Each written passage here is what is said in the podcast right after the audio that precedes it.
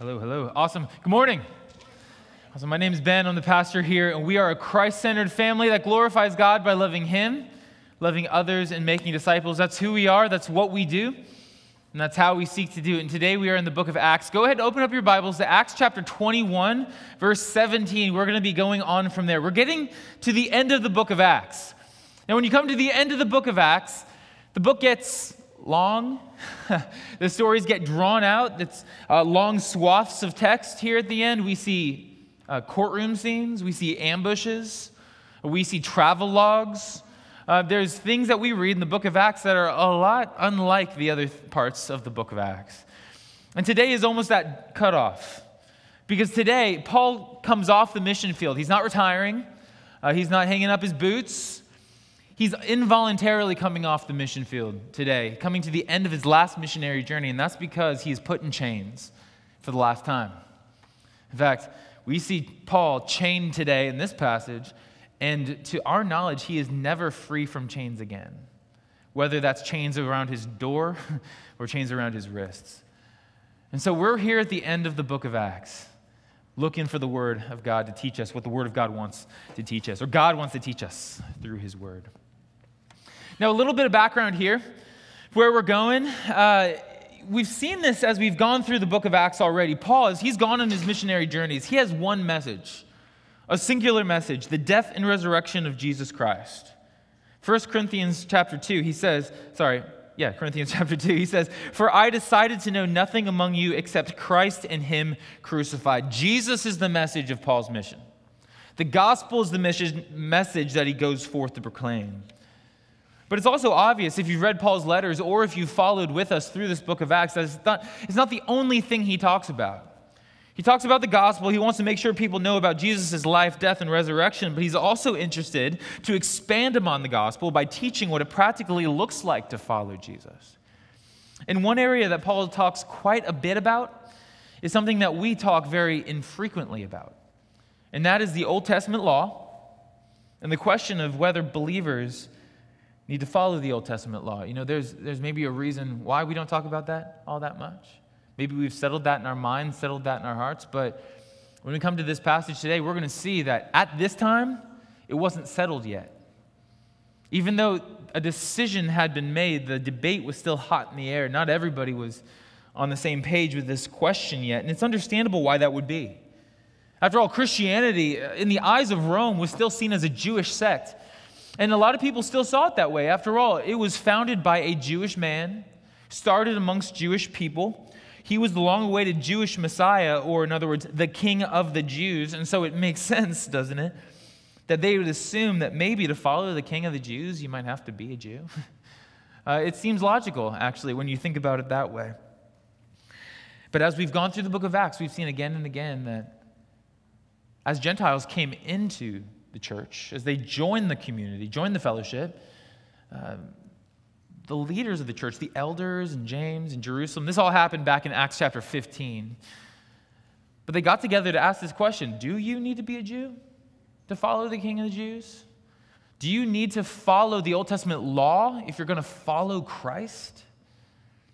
And all the way back in Acts chapter 15, the, the elders, led by James in Jerusalem, made the decision no, you, you, you don't. Gentiles do not have to follow the Jewish law. They don't have to convert to Judaism if they're going to convert to Christianity. So that's a bit of a backdrop. That's, that's the context. We might say it's the theological backdrop of what we're about to see today. Though the, the, the issue's been decided, the question is still hot in the minds of this young, early church community. So have all that in mind as we come to Acts chapter 21 today 21 through uh, 22, 29. Because as you do, as we read this passage, you're going to be a little bit surprised by what you see Paul do, and a little bit surprised by what the elders in Jerusalem tell Paul to do. But at the end of this passage, it'll be clear to us also that Paul's example here actually gives us a picture of how the gospel shapes the way that we love our brothers and sisters in Christ. So let's dive into this passage.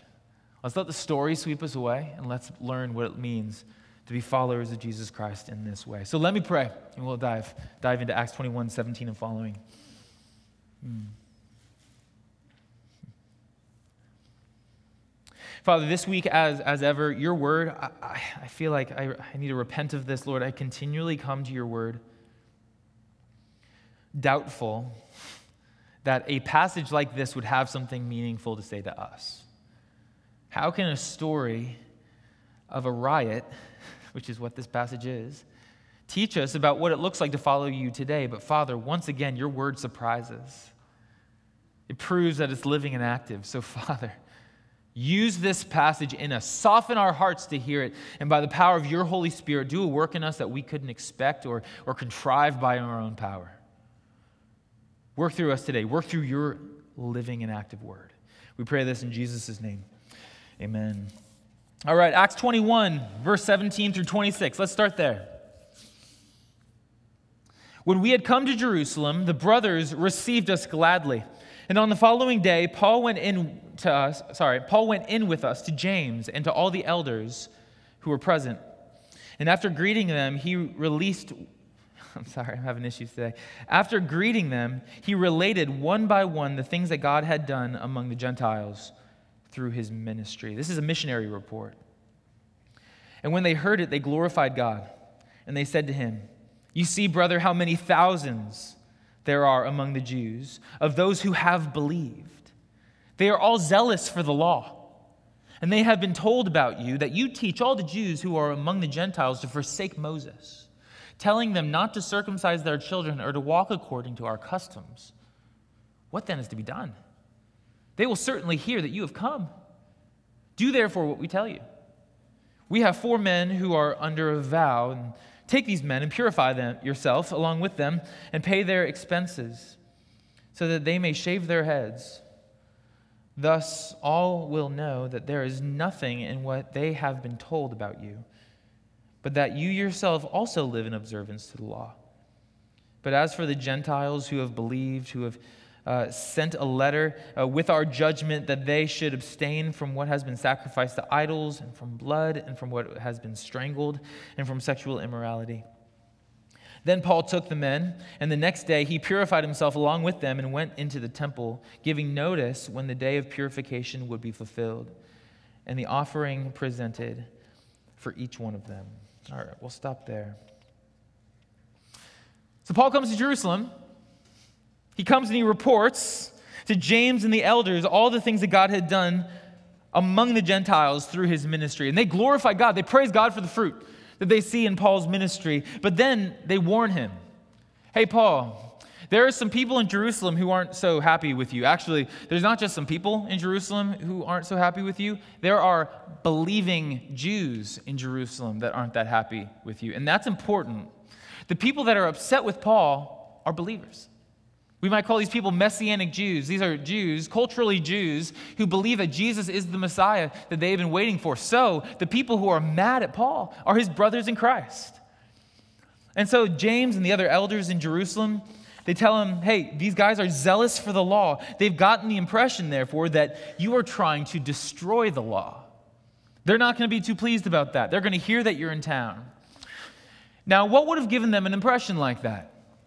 Well, maybe because Paul went forth bearing the message that James and the elders gave him to proclaim that the Gentiles don't have to follow the law. In other words, uh, the reason why they would think that is because Paul's message, all throughout his ministry, resounding from town to town, is that a man is justified by faith apart from works of the law. That's Romans 3:28. In other words, that a person's works has nothing to do with whether or not he is in right standing with God. A person's works has nothing to do with whether or not God accepts her. That God accepts and loves and embraces people not based upon what we have done, but what Christ has done, right? As Janice was saying a moment ago. Not based upon our lives, but upon his perfect life, the life we could have never lived. The law, in other words, Jesus came, he did not destroy the law, he came to fulfill the law. And let me read again the passage that, that uh, Janice read just a moment ago. For God has done what the law, weakened by flesh, could not do. By sending his own Son in the likeness of sinful flesh and for sin, he condemned sin in the flesh This is the key part. In order that the righteous requirement of the law might be fulfilled in us, who walk not according to the flesh, but according to the Spirit. Or, I mean, man, maybe we should just take Jesus' word for it. Right? When he says in Matthew 5 17, he came not to abolish the law, but to fulfill it. Followers of Jesus no longer look to the Old Testament law to find approval in the eyes of God. Jesus has won that for us. Amen, right? And um, we, we think about the law. The law was a good thing. The law was a good gift from a good God to help the people of God know how to have relationship with God. Praise God. the law is a good thing for us today because it shows us the holy nature of God. And it shows us that we are in need of a Savior. Praise God for the law. The law is a gift, but the law cannot accomplish our salvation. The law cannot accomplish our redemption. Jesus did that when he fulfilled the law. It might seem like a little bit of a nuance, but it's the truth at the foundation of our faith. And so it begs the question here when we, when we look at this passage why do the elders tell Paul to keep the law? hey, if the law is no longer binding on us, if Christ fulfilled it for us, why, why is he, why are they telling him to go purify himself to, it seems, uh, f- finish this purification rite called the, the Nazarite vow? Why, why, is he, why is he doing that? Is Paul being a hypocrite? Feels like hypocrisy a little bit. Is he, is he being a coward? Is he giving up his, um, his convictions for the sake of just saving some face to protect himself? Well, I mean, man, we see over and over Paul is no coward. So, what's going on here? I think there's a pretty simple explanation, and here it is. Paul follows the law not because it matters, but because it doesn't. Does that make sense? no, no, I see head shaking. Paul follows the law not because it matters to the Lord, but because it doesn't matter to the Lord. Here's what I mean. In Romans 8, uh, 3.28, as I read a moment ago, a man is justified, that means made right before God, by faith apart from works of the law. And there's other times in Paul's letter where he says things like this Galatians 5 6. Neither circumcision nor uncircumcision count for anything. like, they make no difference. Either way, yeah, uh, one thing or another. But he says also, if you rely upon these laws, I mean, read Galatians 3. If you rely upon these laws, you're still under a curse, the curse of the Old Testament law. But if you trust in Christ, well, it doesn't matter. Either way, circumcision, uncircumcision, doesn't count for anything. So he's doing this in Jerusalem, going to the temple fulfilling these vows, purifying himself, not because he thinks it matters to God, but because he knows he doesn't. That to God, these ritual purification laws and traditions, they make no difference either way. And some of his believing brothers don't understand that yet. And that's the key. They don't quite get it. They still haven't grown enough to understand that the law is no longer the way that they're able to find salvation and, and, and, and uh, uh, redempt, uh, righteousness in the eyes of God. And so, even though Paul is free from the burden of these purification laws, Paul loves and desires unity with the brothers so much that he's willing to surrender his freedom for them say it a different way.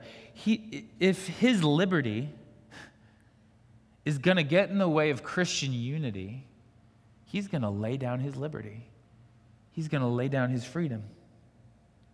He's going to set aside his freedom for the sake of fellowship, doing what he does not need to do so that he can continue to walk faithfully in, in unity with the people of God there in, in Jerusalem. This is the same thing that Paul teaches in 1 Corinthians chapter 8 with the weaker brother argument, if you remember that. In that passage, he's talking about meat sacrificed to idols. And he says, look, look, we're no worse off if we don't eat the meat sacrificed to idols, no, no better off if we do. So be careful, however, that you, you, uh, the exercise of your freedom does not become a stumbling block to the weak. Don't exercise your freedom so that other people fall into sin. In love, lay down your freedom rather than asking a brother or sister to lay down their convictions. So let's think about this practically. What does that really look like? What does that actually mean to put the principles of Acts chapter 21 and 1 Corinthians chapter 8 uh, into effect here, this weaker brother argument? Well, I've got, an, I think, an obviously appropriate example and an obviously inappropriate example to help us get a little sense of how we should actually live out the principles of this passage. I think the obviously appropriate example is uh, the example of, of alcohol. What do we do with alcohol? I mean, the church has answered that question a lot of different ways, especially over the last hundred years or so. And there's a good reason why the church has wrestled with this so much. I mean, we look at the Bible and it seems clear enough that alcohol in itself is not sinful. The perfect man drank alcohol. We, we see also that uh, wine is a symbol of the, the abundance of the kingdom from, from revelation or sorry from genesis 50 all the way to the feast at the end. Uh, wine is a symbol of rejoicing and, and, and lavish lavish blessing from the lord. So it doesn't seem like alcohol in and of itself is, is a sin but at the same time if we, we've lived in this world long enough to know that alcohol can be used sinfully We've lived in this world long enough to know that alcohol can be used unwisely. If you look at the historical books of the Old Testament, story after story, think about like Lot and his daughters, think about Noah.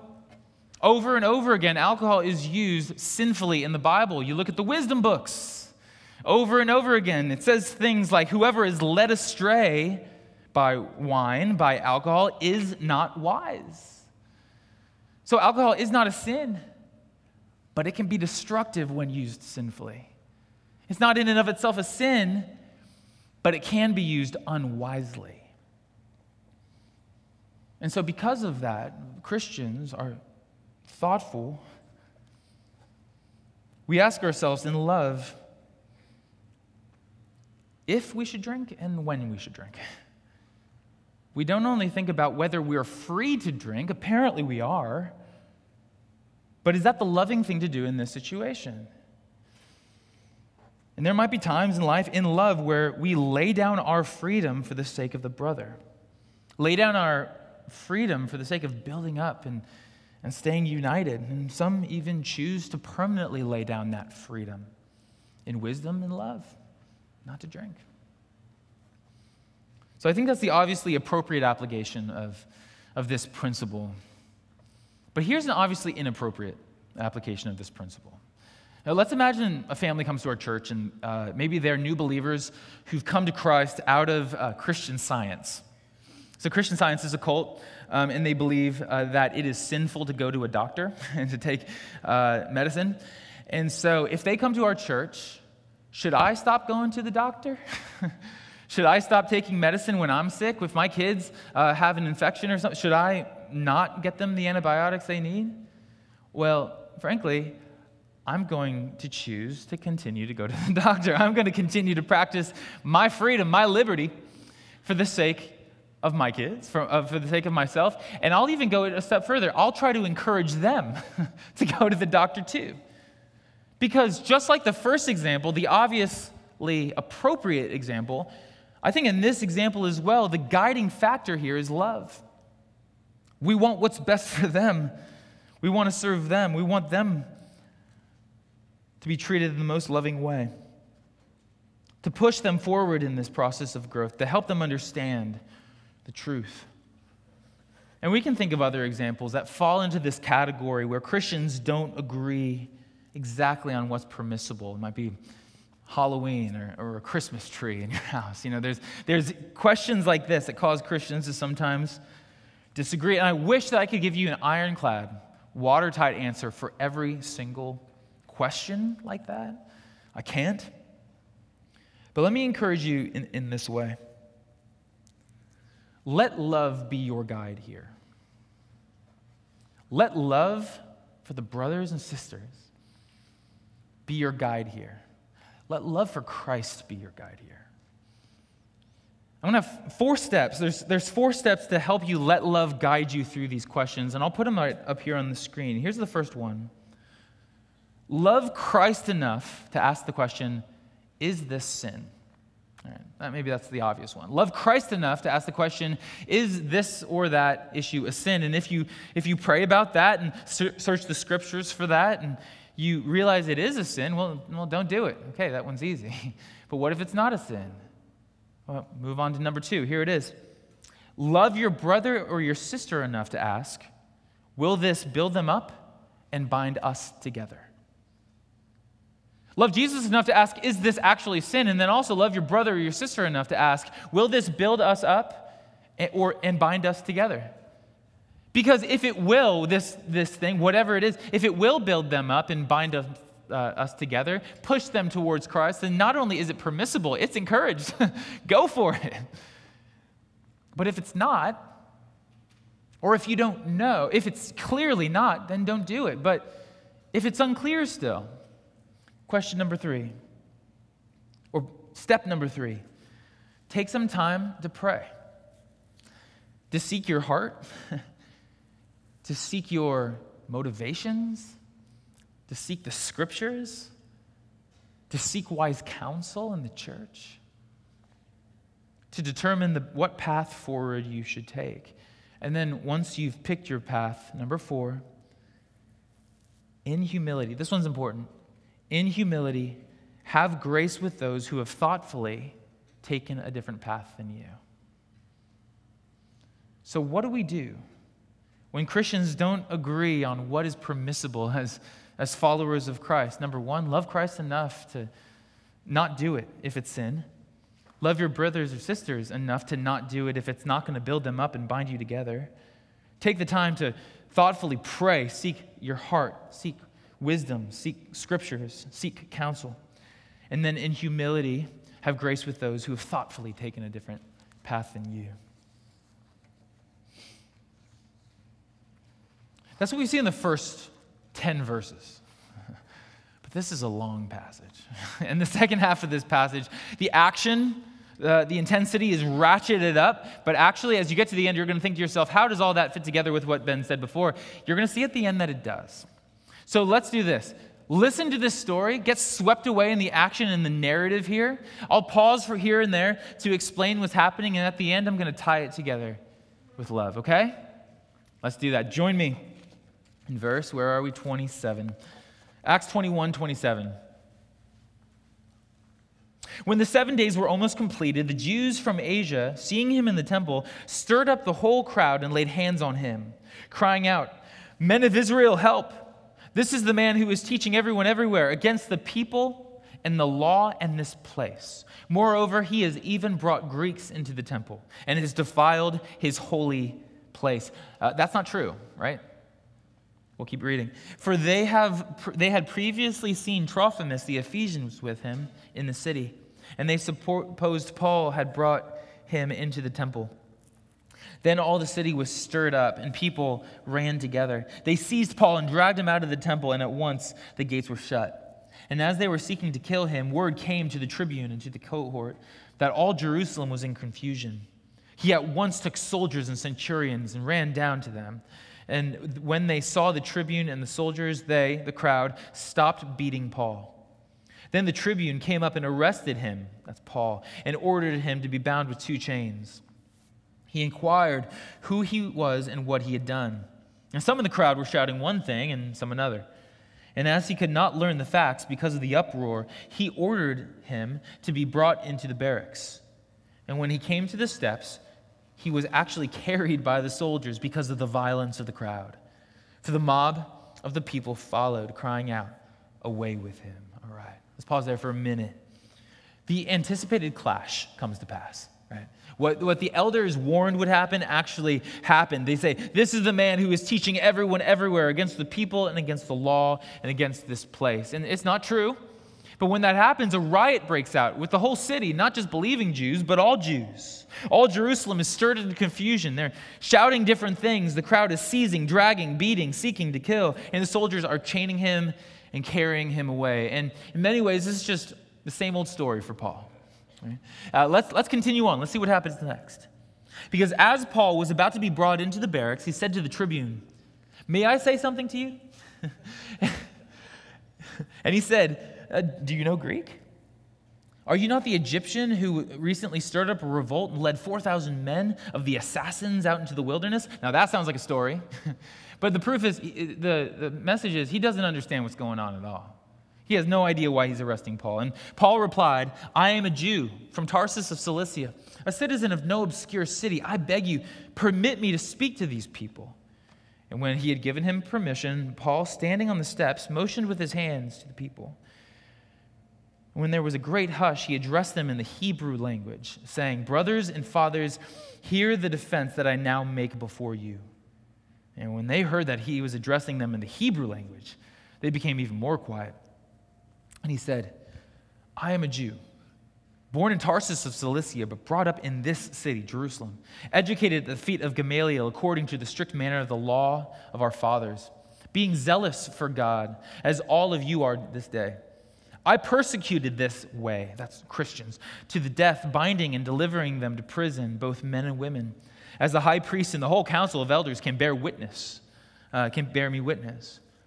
From them I received letters to the brothers, and I journeyed towards Damascus to take those uh, who were there and bring them in bonds to Jerusalem to be punished. Okay, let's pause there again very briefly. Paul is saying, Look, I get it. I'm a Jew. I'll talk to you in the Hebrew language so you can tell I'm a Jew.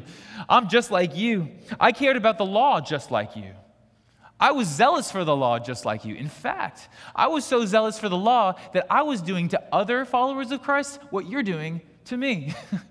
I, I, get it. In fact, if I was in this city, I would be joining you. No, I would be leading you, watching your coats so that you could persecute me. If you want proof, just ask your elders. Ask the leaders. They used to write me letters so I could go and do what you're doing to me now. What he's doing, he's relating to them. I get what you're saying. I get it. I know what you're going through. I know why you hate me.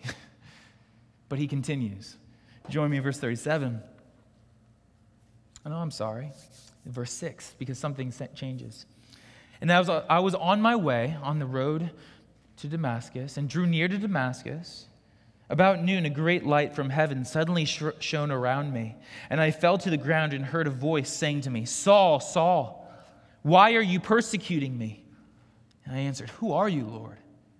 And he said to me, I am Jesus of Nazareth, whom you are persecuting. Now, those who were with me saw the light, but they did not understand the voice of the one who was speaking to me. And I said, What shall I do, Lord? And the Lord said to me, Rise and go into Damascus. There you will be told that uh, told all that is appointed for you to do. And since I could not see because of the brightness of the light, I was led by the hand by those who were with me and came to Damascus. And one Ananias, a devout man according to the law, that's his credentials to them, well spoken of by all the Jews who lived there, a popular Jewish man, came to me and standing by me said to me, Brother Saul, receive your sight. And at that very hour I received my sight and saw him. And he said, The God of our fathers appointed you to know his will, to see the righteous one, that's Jesus, and to hear a voice from his mouth. For you will be a witness for him everywhere of what you have seen and heard. And now, why do you wait? Rise and be baptized and wash away your sins, calling on his name. Okay, pause one more time. Do you see what he's doing? Not only is he relating to him, that's what he does first. Then, what he's doing is from that place, he shares his testimonies, telling him basically this look, the only difference between you and me is him. The only difference between me throwing the stones and me being th- thrown at is him. Is that Jesus Christ believing that Jesus Christ is actually the Lord, actually the Messiah that I believe him to be. And, and, and then he tells them how they can respond to Jesus too. Last, last lines, right? Rise and be baptized and wash away your sins, calling on his name. How bold is that? He is not a coward. He is using this opportunity in front of a persecuting crowd to tell them how they can join him on his side. If you were in that crowd, you'd probably be thinking, I like it down here a little bit more. It's a little bit safer on this side of the stones. But he continues in verse 17 When I had returned to Jerusalem and was praying in the temple, the temple that you just dragged me out of, I fell into a trance and saw him, Jesus, saying to me, Make haste and get out of Jerusalem quickly, because they will not accept your testimony about me. And I said, Lord, they themselves know that in one synagogue after another I imprisoned and beat those who, who believed in you. And when the blood of Stephen, your witness, was about to be shed, was being shed, I myself was standing by and approving and watching over the garments of those who killed him. He's working the coat room. And he said to me, Go, for I will send you far away to the Gentiles. And he would continue the story, but they interrupt. Verse 22. Up to this word, the word Gentiles, they listened to him. Then they raised their voices and said, Away with such a fellow from this earth for he should not be allowed to live. And as they were shouting and throwing their cloaks and flinging dust into the air, the tribune ordered him to be brought into the barracks, saying that he should be examined by flogging. To find out why they were shouting against him like this, he was still confused. And when they had stretched him out for the whips, Paul said to the centurion who was standing by, Is it lawful for you to flog a man who is a Roman citizen and uncondemned? it's a little a rhetorical question. When the centurion heard this, he said he went to the tribune and said to him, "What are you about to do? For this man is a Roman citizen." So the tribune came and said to him, "Tell me, are you a Roman citizen?" He said, "Yes." The tribune answered, "I bought this citizenship for a large sum." But Paul said, "But I am a citizen by birth." So those who were about to examine him withdrew from him immediately. And the tribune also was afraid, for he realized that Paul was a Roman citizen and that he had been, he had bound him. It's long, but man, who, who, who says the Bible's boring? That's, that is action packed, and it's, it's the tone that the rest of the book of Acts is going to take. But what do we do with it? it sounds, like I said before, it sounds like just another story of persecution. And it is another story of persecution. But, but when we look at this one specifically, what is it that God wants us to take away from this? Well, I think the answer to that is actually able to be seen simply by stepping back and looking at everything that happened to Paul there with broad brushstrokes. Looking at this picture through a broad angle lens, wide angle lens. Though warned, he was warned. He knew what was going to happen to him, when he came to Jerusalem. Agabus told him a couple weeks ago, You will be bound, just like the owner of this belt is bound. But motivated by his love for his brother, he goes to Jerusalem, even at the risk of his own life. And once there, he humbles himself, laying down his rights, submitting to the law so that he can bring them the good news. And while there, the people that he came to love, the people that he came to minister to, turn against him. They seize him. Sorry, they stir up the crowds. They seize him. They drag him out. They falsely accuse and slander him. They beat him. They call out, Away with him. They seek to kill him. And not only does that sound familiar to what he has gone through before, that sounds remarkably similar to what his Lord had gone through before. The shape of this passage mirrors the suffering of Christ in so many ways. Not perfectly, but close. They do to Paul here what they did to Jesus, probably in part the same crowd. Because what do they do to Jesus? Well, Jesus, knowing what lie before him, motivated by love, he set his face towards Jerusalem, Luke 9 51. He humbled himself even to the point of death, to death on the cross, Philippians 2 8. He laid down his rights to bring the good news of the kingdom to them. And while here, he, the people that he came to save turned against him as well. They stirred up the crowds against him, Mark 15. They seized him in the garden, Luke 22. They dragged him before the officials, Luke 22. They falsely accuse and slander him, Luke 23. They beat him, Luke 22. They call out, Away with this man, Luke 22, 23. And they cry, Crucify him, Luke 23. And then they do kill him, Luke 23, 46. Paul's ministry is a model of self sacrificial love. And we've seen that, I mean, throughout the last couple chapters of this book. But when we consider that, and then look at this passage, what we're seeing is that when we're imitating Paul's example of self sacrificial love, what we're really doing, 1 Corinthians 11, we are imitating Paul as he imitates Christ. It's Jesus' self sacrificial love that gives us the model of humble love. He gives us a model to live by, a humility that should shape our church, a love that should shock our communities,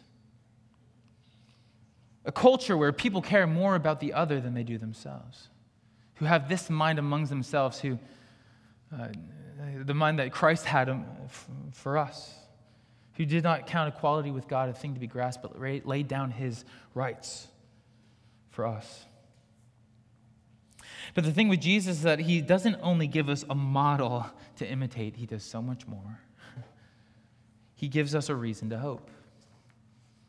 Not only does he show us how we should live, but he gives us life himself when we turn boldly and confidently to him by faith.